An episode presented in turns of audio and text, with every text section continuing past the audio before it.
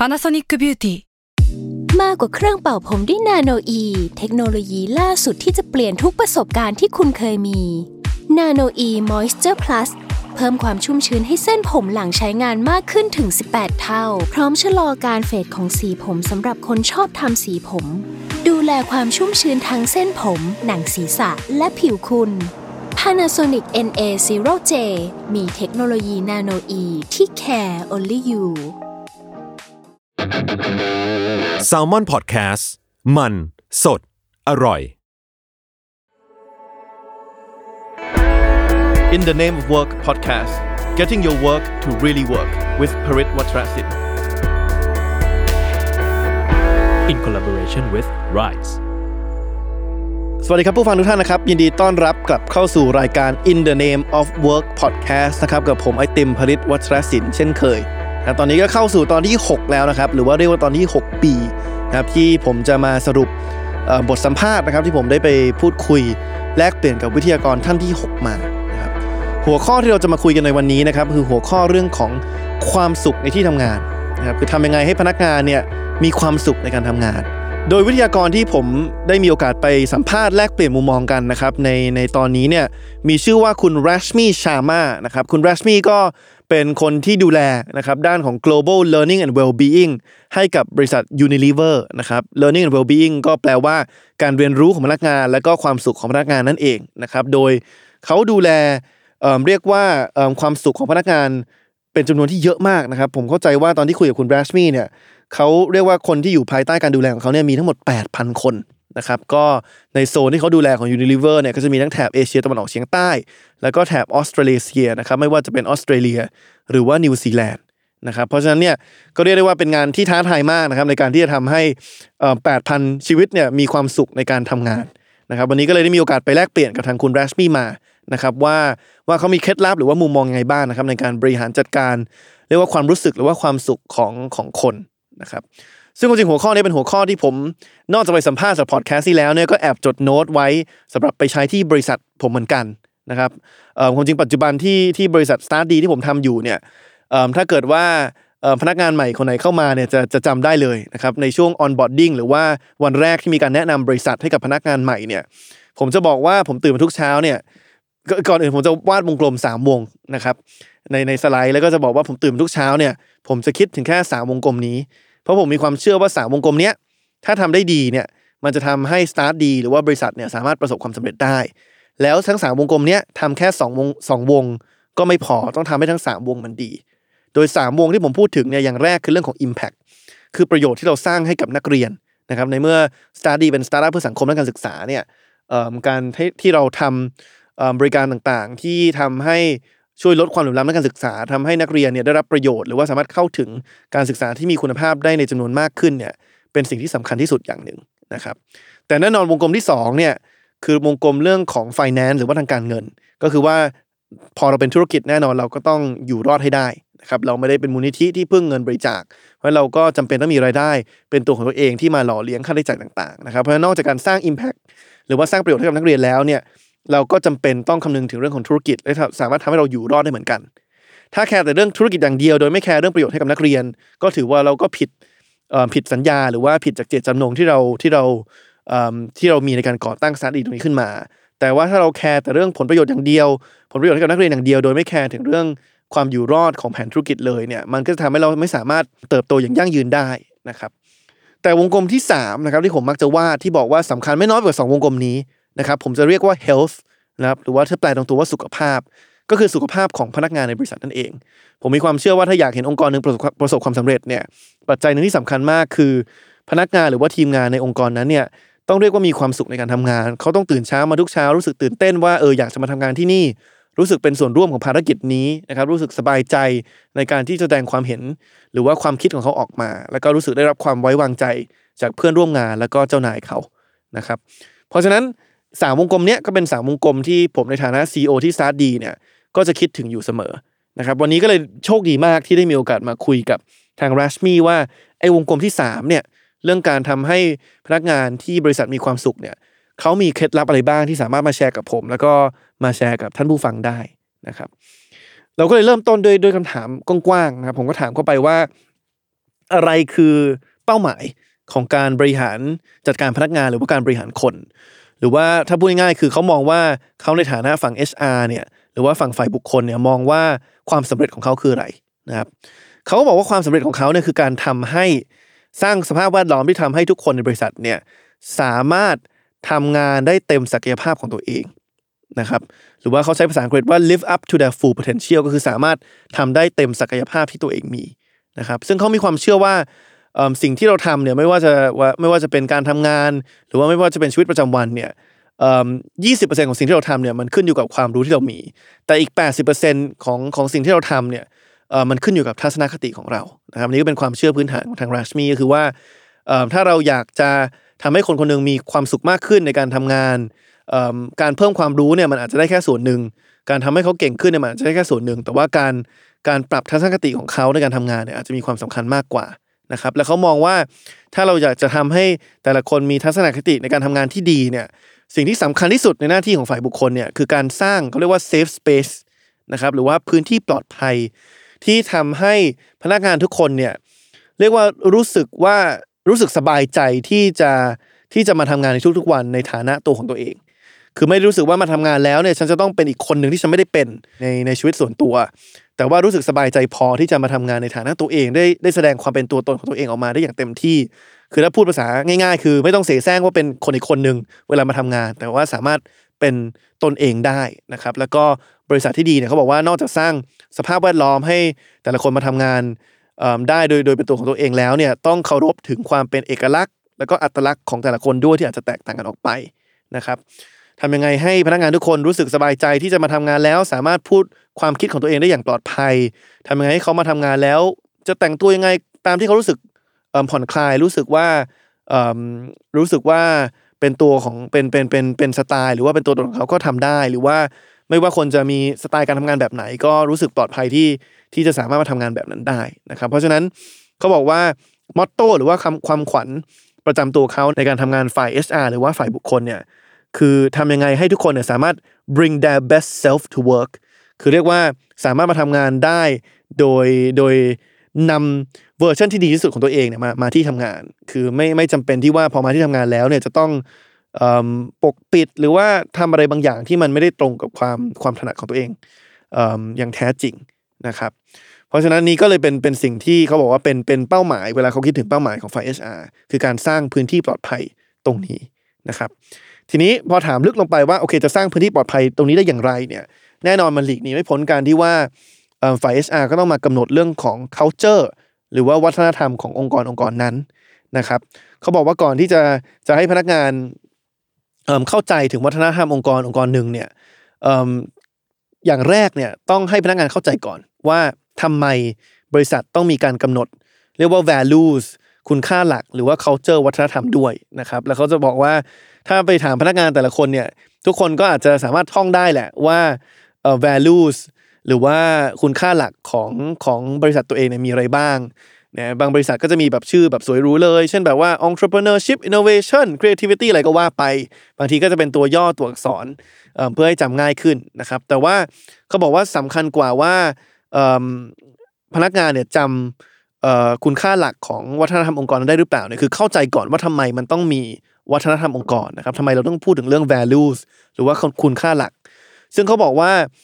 เหตุจำเป็นที่ทำไมมันต้องมีสิ่งเหล่านี้เนี่ยก็คือเพื่อเป็นไกด์ไลน์หรือว่าคำแนะนำให้กับพนักงานสมมุติว่าเจอไดเลมม่าหรือว่าเจอเหตุการณ์ที่จำเป็นต้องเลือกระหว่างสองทางเลือกที่มีทั้งข้อดีข้อเสียแตกต่างกันไปนะครับเช่นเขาบอกว่าถ้าคุณจะเป็นสมมุติว่าคุณเป็นพนักงาน customer service รับสายจากผู้บริโภคเนี่ยจากลูกค้าแล้วเจอลูกค้าเข้ามาคอมเพลนมาโวยวายนะครับว่าเกิดปัญหานี้ขึ้นเนี่ยไม่พอใจเลยอยากจะได้เงินคืนเลยก็ว่าไปเนี่ยเขาบอกว่าสิ่งที่จะเป็นเหมือนกับเข็มทิศให้กับพนักงานเนี่ยก็คือว่าก็คือตัว values ของบริษัทนั่นเองคือถ้าเกิดว่าบริษัทกำหนดไว้ว่า values คือ customer first consumer first หรือว่าคือการให้ให้ลูกค้าเป็นเป็นที่หนึ่งเนี่ยพนักงานคนนั้นก็อาจจะตัดสินใจแบบหนึ่งก็อาจจะยอมคืนเงินก็ได้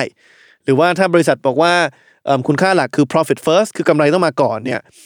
พนักงานก็อาจจะรู้สึกว่าทำยังไงก็ได้ให้ให้ไม่จำเป็นต้องคืนเงินนะครับหรือว่าถ้าคุณบอกว่าคุณค่าหลักคือ team first เคยนึกถึงทีม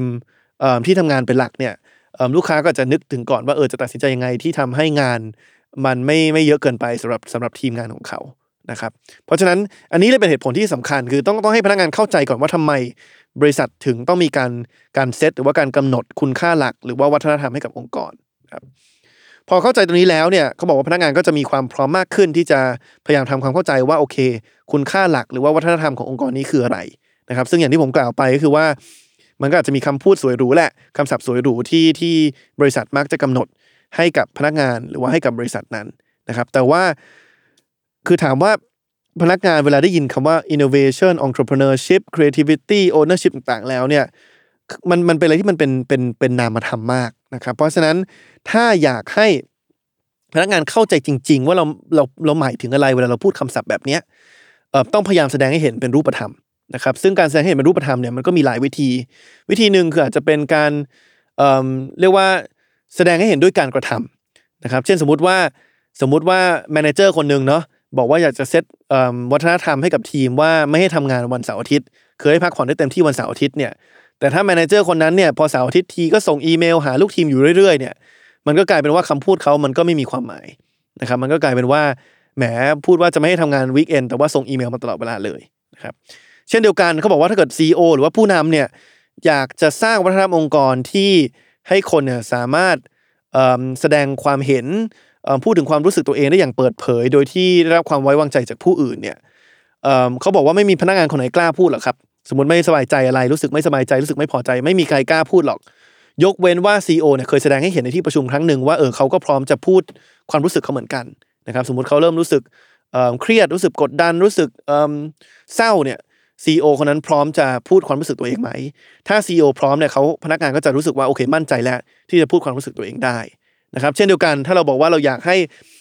ทีมงานเราเนี่ยสมมติทำผิดก็กล้ารับผิดเนี่ยแต่ว่าถ้าผู้นำไม่เคยกล้ารับผิดเลยคือผิดทีไรก็โบยงานหรือว่าโบยความผิดไปให้คนอื่นตลอดเนี่ยมันก็ท้ายสุดแล้วคำพูดต่างๆที่มันอาจจะสวยหรูมันก็เป็นคำพูดที่ที่สูญเปล่านะครับเพราะฉะนั้นการแสดงให้เห็นหรือว่าการกำหนดวัฒนธรรมที่สำคัญที่สุดเนี่ยคือการแสดงให้เห็นอย่างเป็นรูปธรรมนะครับผ่านการกระทำ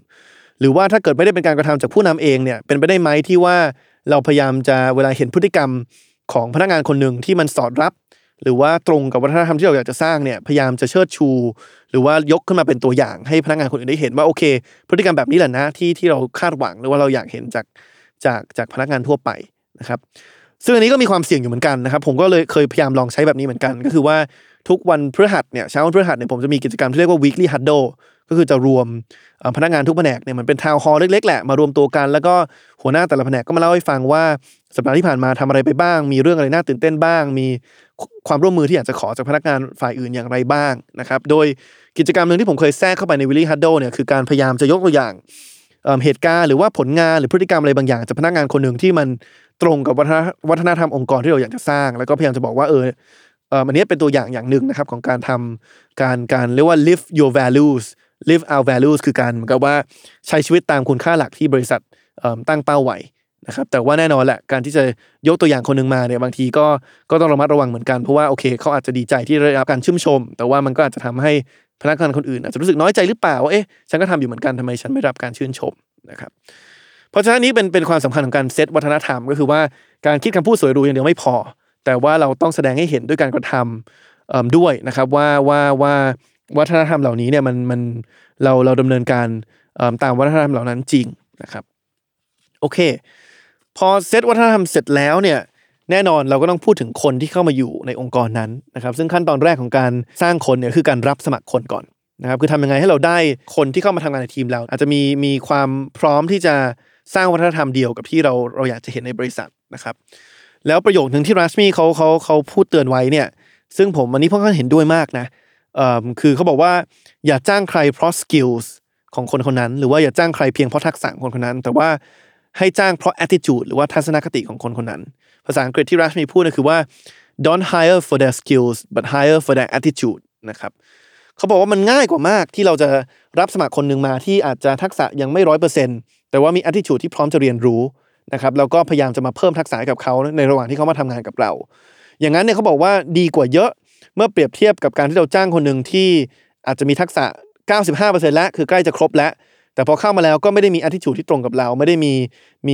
วัฒนธรรม การทำงานที่ที่ตรงกับสิ่งที่เราอยากจะให้เกิดขึ้นที่องค์กรนะครับยิ่งถ้าเกิดเป็นคนที่อาจจะไม่พร้อมเปิดรับต่อคำแนะนำของคนอื่นหรือว่าไม่พร้อมจะเรียนรู้อะไรใหม่ๆเนี่ยไอ้ เก้าสิบห้าเปอร์เซ็นต์ ของทักษะที่เขามีมันก็จะคงอยู่แค่แค่ระดับ เก้าสิบห้าเปอร์เซ็นต์ มันก็จะไม่มีวันขึ้นมาเป็น หนึ่งร้อยเปอร์เซ็นต์ หนึ่งร้อยยี่สิบเปอร์เซ็นต์ ได้นะครับโดยผมก็เลยถามเขาต่อว่าโอเคถ้างั้นสมมุติว่าเราต้องการเห็นพนักงานเรามี attitude แบบนึงเนี่ยเราจะออกแบบกระบวนการสัมภาษณ์งานหรือว่าการรับสมัครงานยังไงเพื่อจะทดสอบหรือว่าคัดกรองคนตาม attitude ตรงนั้นนะครับเพราะว่ามันก็มันก็ยากแหละคือการสัมภาษณ์มันก็เจอกันแค่ชั่วโมงนึงมากสุดก็สองชั่วโมงให้ทำแบบทดสอบมันก็บอกได้อย่างนึงแต่ว่ามันก็อาจจะบอกไม่ได้หมดเขาบอกว่าให้คิดง่ายๆก็คือว่าแทนที่จะไปคิดถึงการออกแบบกระบวนการอะไรที่มันอาจจะอาจจะซับซ้อนไปเนี่ยให้คิดง่ายๆว่าถ้าคุณเป็นหัวหน้างานแล้วเขาสมัครมาเป็นหนึ่งในหนึ่งในทีมงานของคุณเนี่ยคุณรู้สึกว่าอยากจะไปนั่งดื่มกาแฟหรือว่ากินเบียร์กับเขาไหมนะครับเขาเรียกว่าเป็น coffee test หรือว่า beer test เพราะว่าถ้าเกิดว่าเป็นคนที่เออคุณพร้อมที่จะแบบเออไปทานกาแฟด้วยกันไปใช้เวลาด้วยกันดื่มเบียร์ด้วยกันเนี่ยแสดงว่าเออเขาน่าจะมีลักษณะนิสัยหรือว่ามีทัศนคติบางอย่างที่ที่น่าจะดีแล้วล่ะเพราะว่าเพราะว่าถือว่าถูกโฉลกแล้วก็เป็นคนที่คุณคิดว่าน่าจะพร้อมเรียนรู้หรือว่าคุณรู้สึกสบายใจที่จะใช้เวลาทำงานเออใช้เวลาไปกับเขานะครับเพราะฉะนั้นถ้าคุณสบายใจที่จะใช้เวลาไปกับเขาเนี่ยเออคุณก็น่าจะน่าจะทำงานกันได้ลงลงลงลงตัวนะครับเพราะฉะนั้นเขาเลยบอกว่าเนี่ยบริษัทต้องควรจะต้องลงทุนเยอะกับการให้เวลาในการรับสมัครแล้วก็คัดกรองคนนะครับเพราะบอกว่าการที่รับคนคนนึงเข้ามาแล้วกลายเป็นว่าเป็นคนที่ไม่ได้เหมาะกับตำแหน่งงานนั้นหรือว่าไม่ได้ไม่ได้มีทัศนคติที่เหมาะกับบริษัทของคุณเนี่ยมันมันอาจจะทำให้ทั้งเสียเวลาแล้วก็เสียค่าใช้จ่ายไปเยอะมากนะครับเพราะฉะนั้นเขาก็เตือน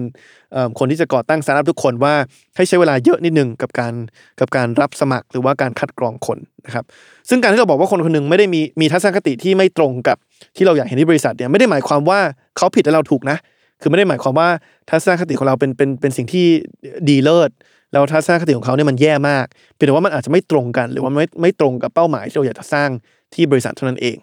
นะครับเพราะฉะนั้นเนี่ยนอกจากการใช้เวลาในการคัดกรองคนแล้วเนี่ยการสร้างกระบวนการการรับสมัครคนที่มันสะท้อนให้เห็นถึงถึงตัวตนของบริษัทเราก็สำคัญเหมือนกันนะครับสมมุติว่าคุณบอกว่าคุณอยากจะเป็นบริษัทที่เป็นกันเองเนี่ยแต่ถ้าเกิดกระบวนการการการรับสมัครพนักงานเนี่ยโอ้โหมีความเป็นพิธีกรรมมากมีความเป็นทางการมากเนี่ยมันก็อาจจะทำให้พนักงานที่เขาที่เขาสมัครมาเขาจะรู้สึกว่าถ้าเขาอยากทำงานในสถานที่ที่เป็นกันเองเนี่ยเขาอาจจะรู้สึกว่าบริษัทนี้ไม่ใช่ไม่ใช่ที่สำหรับเขานะครับเพราะฉะนั้นนอกจากเราพิถีพิถันในการคัดเลือกผู้สมัครแล้วเนี่ยเราก็ต้องสร้างเรียกว่ากระบวนการหรือว่าบรรยากาศการสมัครงานที่มันสะท้อนถึงตัวตนเราเหมือนกันเพื่อที่ว่าคนที่เข้ามาสมัครงานเนี่ยเขาจะได้เขาจะได้มั่นใจได้ว่าเขาเข้ามาทำงานที่บริษัทเราแล้วเนี่ย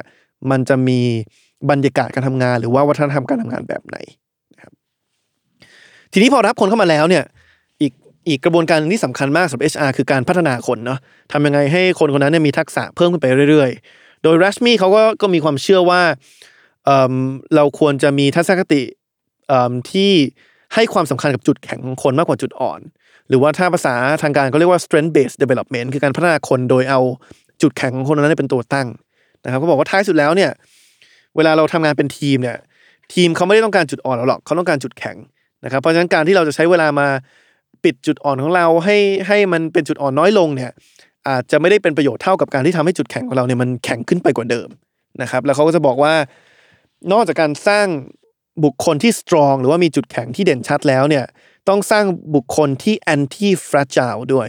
นะครับตอนแรกผมก็งงว่าไอ้ strong ที่แปลว่าแข็งแกร่งกับ anti fragile ที่แปลว่าตรงกันข้ามกับความเปราะบางมันต่างกันยังไงเขาบอกให้นึกถึงตึกตึกหนึ่งนะครั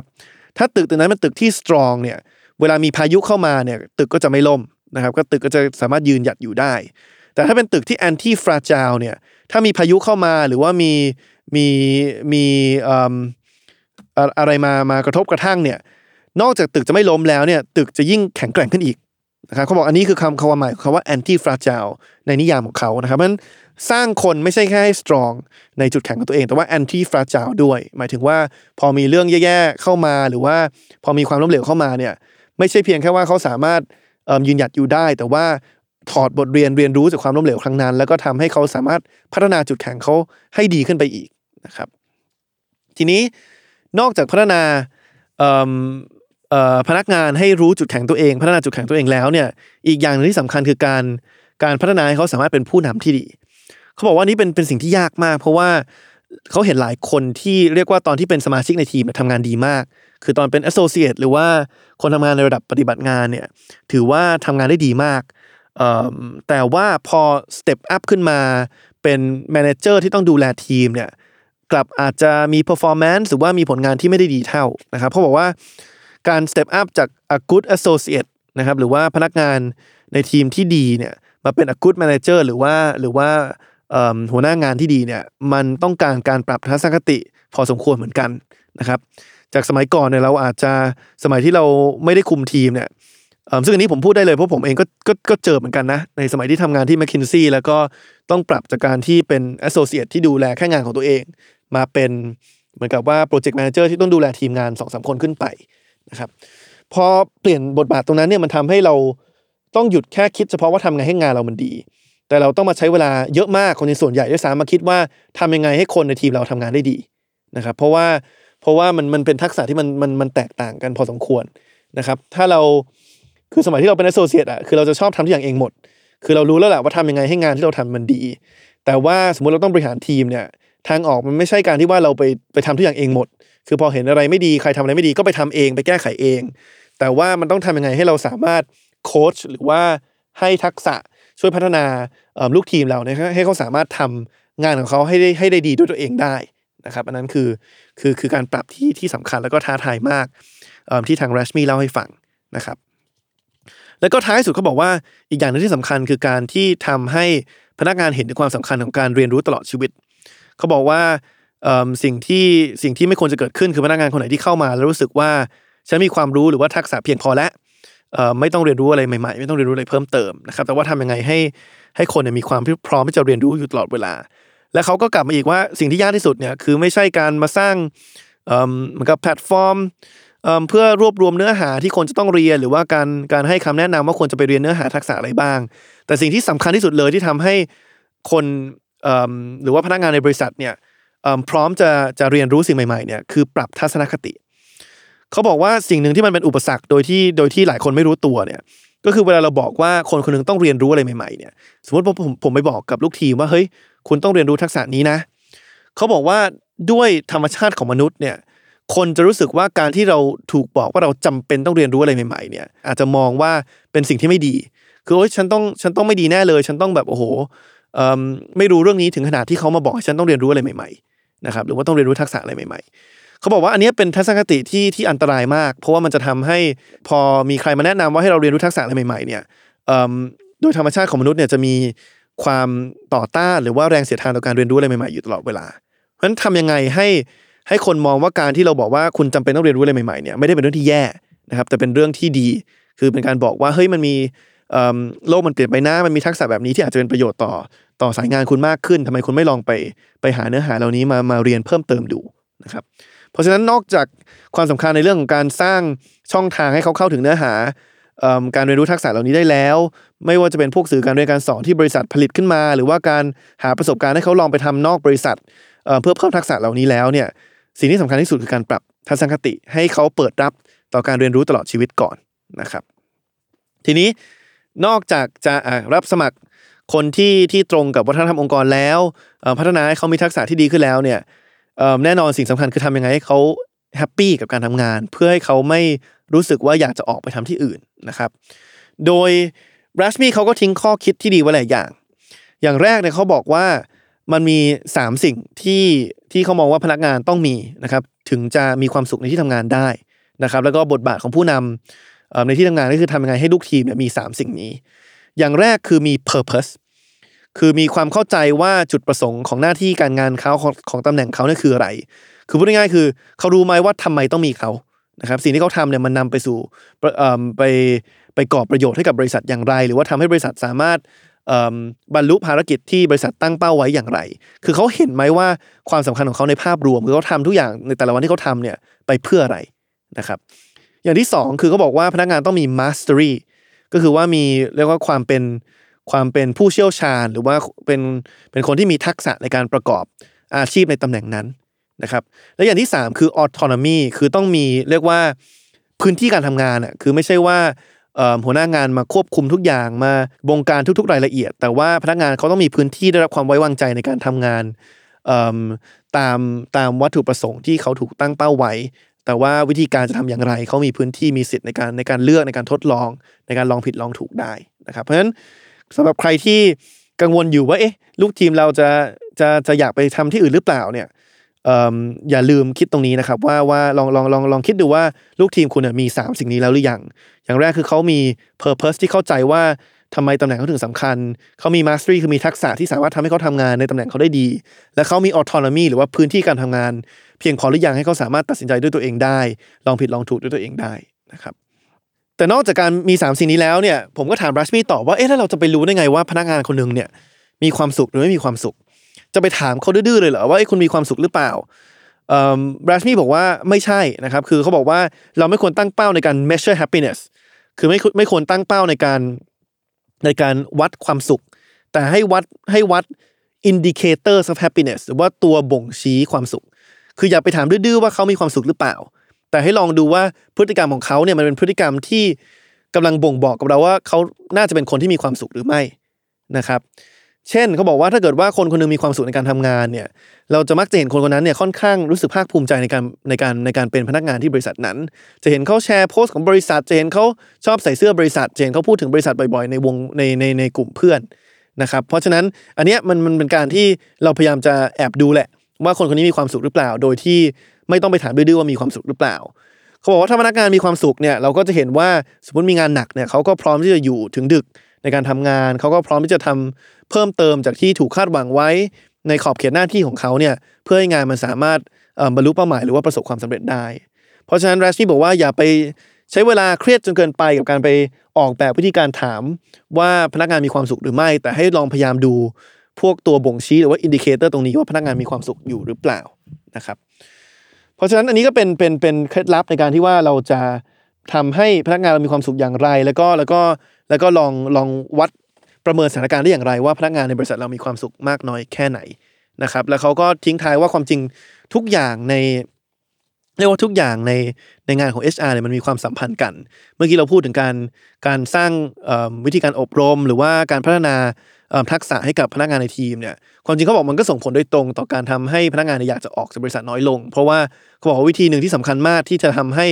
คนคนหนึ่งที่อาจจะเริ่มหมดไฟเริ่มรู้สึกว่าเหนื่อยกับการทำงานเนี่ยมีแรงจูงใจกลับขึ้นมาเนี่ยคือการได้เรียนรู้อะไรใหม่ๆเพราะการที่คนเราได้เรียนรู้อะไรใหม่ๆเนี่ยมันจะทำให้เรารู้สึกว่าเอ้ยมันเหมือนกับมี purpose หรือว่ามีเป้าหมายใหม่ในชีวิต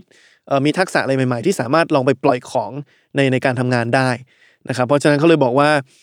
มันมีความสัมพันธ์กันมากในเรื่องของการการสองด้านที่เขาทำเรื่องของ learning แล้วก็ well-being คือการเรียนรู้แล้วก็แล้วก็การมีความสุขในในที่ทำงานนะครับแล้วเขาบอกว่าอย่าไปมองว่าการการการจะสร้างความสุขในที่ทำงานให้กับพนักงานเนี่ยคือจะต้องเป็นการเพิ่มเงินเดือนหรือว่าการให้ผลประโยชน์ทางการเงินอย่างเดียวนะครับแต่ว่าการโชว์ว่าผู้นำหรือว่าบริษัทคุณแคร์สารทุกข์สุขดิบของพนักงานเนี่ยสำคัญกว่าเยอะแล้วเขาก็ทิ้งท้ายด้วยการยกตัวอย่างว่าสมัยที่มีโควิดมาใหม่ๆเนี่ยสิ่งหนึ่งที่เขารู้สึกว่าขอบคุณบริษัทเขามากหรือว่าหรือว่าหัวหน้าเขามากเนี่ยคือหัวหน้าเขาเนี่ยทักมาถามว่าเออตัวเขากำลังจะซื้อคีย์บอร์ดหรือว่าซื้อซื้อเก้าอี้สำหรับทำงานที่บ้านเนี่ยสนใจไหมอยากได้คำแนะนำไหมว่าคีย์บอร์ดตัวไหนดีเก้าอี้แบบไหนดีเขาบอกว่าอันเนี้ยมันเป็นสิ่งเล็กๆน้อยๆที่แสดงให้เห็นว่าเออหัวหน้าเขาแคร์ถึงถึงถึงความรู้สึกถึงความสุขของเขาจริงๆเขาบอกว่าสมมติหัวหน้าในทางกลับกันเนี่ยคือแค่ให้เงินมาไปซื้อไปซื้ออะไรก็ได้เนี่ยบอกว่าเอาเงินไปไปไปตกแต่งสถานที่ทำงานที่บ้านของตัวเองเนี่ยเขาบอกมันจะรู้สึกไม่ดีเท่ากับการที่มีหัวหน้าที่มามาถามไถ่เรื่องพวกนี้นะครับเพราะฉะนั้นอย่ามองว่าการทำให้พนักงานมีความสุขมากขึ้นในที่ทำงานเนี่ยจะต้องมีทางออกเดียวคือเรื่องของเงินทองหรือว่าผลประโยชน์ในเรื่องสวัสดิการหรือว่าทางการเงินต่างๆนะครับที่หัวข้อสุดท้ายที่ทิ้งทิ้งกันไว้นะครับกับคุณ Rasmi เนี่ยคือเรื่องของ work life balance คือเราพูดถึงเยอะแล้วว่าทำไงให้พนักงานมีความสุขในที่ทำงานแต่แน่นอนผมเชื่อว่าสำหรับหลายๆคนเนี่ยความสุขมันไม่ได้อยู่ในที่ทำงานอย่างเดียวแต่มันต้องอยู่ในชีวิตส่วนตัวด้วยนะครับผมก็เลยถามว่าแล้ว Rasmi มีเคล็ดลับไหมว่าจะทำให้เราแต่ละคนเนี่ยมีมีมีสมดุลระหว่างการทำงานกับชีวิตส่วนตัวที่ดีหรือว่า work life balance อย่างไร Rasmi เขาก็เลยตอบว่าเขาคิดว่าสิ่งที่สำคัญคืออย่าใช้คำว่า balance แต่ให้ใช้คำว่า work life integration บางครั้งเนี่ยการที่เราทำงานหนักขึ้นเนี่ยมันอาจจะไม่ได้นำมาสู่การที่เรามีความสุขน้อยลงในชีวิตส่วนตัวด้วยแต่ว่ามันอาจจะมันอาจจะมีความสัมพันธ์ในเชิงบวกซึ่งกันและกันนะครับเขาบอกว่าความสุขเนี่ยมันเป็นสิ่งที่ที่มันนิยามยากเพราะว่าความสุขของแต่ละคนมันก็ต่างกันเพราะฉะนั้นการที่เรามากำหนดว่าโอ้โหชีวิตที่มีความสุขจะต้องเป็นชีวิตที่เสาร์อาทิตย์ไม่ทำงานเลยเนี่ยเขาบอกมันไม่ได้เพราะว่าสำหรับบางคนมันอาจจะใช่สำหรับบางคนมันอาจจะไม่ใช่แต่สิ่งที่สำคัญมากกว่าเนี่ยคือการสร้างเรียกว่าเขาบอกการสร้างรูทีนหรือว่าการสร้างกิจวัตรประจำวันการสร้างกิจวัตรประจำสัปดาห์ที่มันผสมผสานการทำงานแล้วก็เวลาส่วนตัวให้มันลงตัวสำหรับเรานะครับแล้วเขาบอกว่ารูทีนหรือว่าตารางเวลาที่ดีสำหรับคนคนหนึ่งเนี่ยมันอาจจะไม่ได้ดีสำหรับอีกคนหนึ่งนะครับเพราะฉะนั้นพยายามจะหาตารางที่ที่ที่เวิร์กสำหรับคุณแล้วเขาบอกว่าใครก็ตามที่อยากจะหา work life balance ที่ดีขึ้นหรือว่าเขาบอกว่า work life integration ที่ดีขึ้นเนี่ยอย่าพยายามทำอะไรที่มันไม่ยั่งยืนคืออย่าพยายามบอกว่าโอเคสัปดาห์นี้ฉันจะให้ชีวิตฉันมีความสุขขึ้นโดยการไม่ทำงานเกินทุ่มหนึ่งนะครับเพราะว่าถ้าเราลองไปได้สักสัปดาห์นึงเนี่ยเราอาจจะค้นพบว่าเอ้ยมันมันทำไม่ได้แล้วอะไรก็ตามที่มันทำไม่ได้จริงเป็นระยะเวลาที่ยั่งยืนเนี่ยมันก็ไม่ได้เป็นคำตอบที่ที่จะสามารถมาแก้ปัญหาให้กับเราได้เพราะฉะนั้นพยายามพยายามวางตารางชีวิตตัวเองจัดสรรตารางตารางเวลาตัวเองให้มันเป็นอะไรที่สามารถทำได้จริงแล้วก็ทำได้อย่างยั่งยืนนะครับแล้วก็พอพอตารางตัวนั้นหรือว่ากิจวัตรประจำวันประจำสัปดาห์นั้นเนี่ยมันมาเป็นสิ่งที่มันเกิดขึ้นได้จริงๆทุกๆสัปดาห์แล้วเนี่ยมันก็จะกลายมาเป็นเป็นสภาวะปกติหรือว่า new normal สภาวะปกติแบบใหม่ของเรานั่นเองนะครับซึ่งมันก็จะทำให้เราอาจจะมีความสุขมากขึ้นแล้วเขาบอกว่าถ้าจะมีสิ่งเดียวที่จะทำให้เราทุกคนสามารถจัดสรรตารางของตัวเองให้มีความสุขได้เนี่ยคือการหัดปฏิเสธนะครับเขาบอกว่าเขาเนี่ยปฏิเสธงานมากกว่าเขารับงานแล้วการปฏิเสธงานเนี่ยมันก็เป็นวิธีหนึ่งที่ทำให้เราสามารถจัดลำดับความสำคัญได้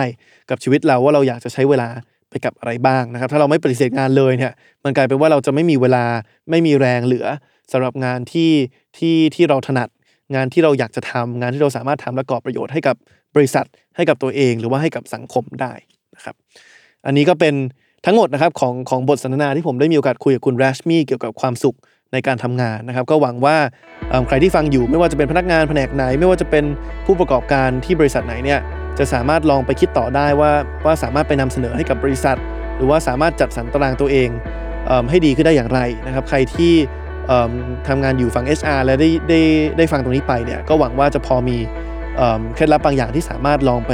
ลองไปใช้ที่ที่แผนกหรือว่าที่บริษัทตัวเองได้นะครับยังไงก็ขอบคุณทุกคนมากครับที่เข้ามารับฟังพอดแคสต์ของเราในวันนี้นะครับสามารถติดตามชมนะครับ In the Name of Work Podcast กับผมไอติม Parit Watrasin ได้นะครับทุกวันพุธทุกช่องทางของ Salmon Podcast วันนี้ลาไปก่อนครับสวัสดีครับ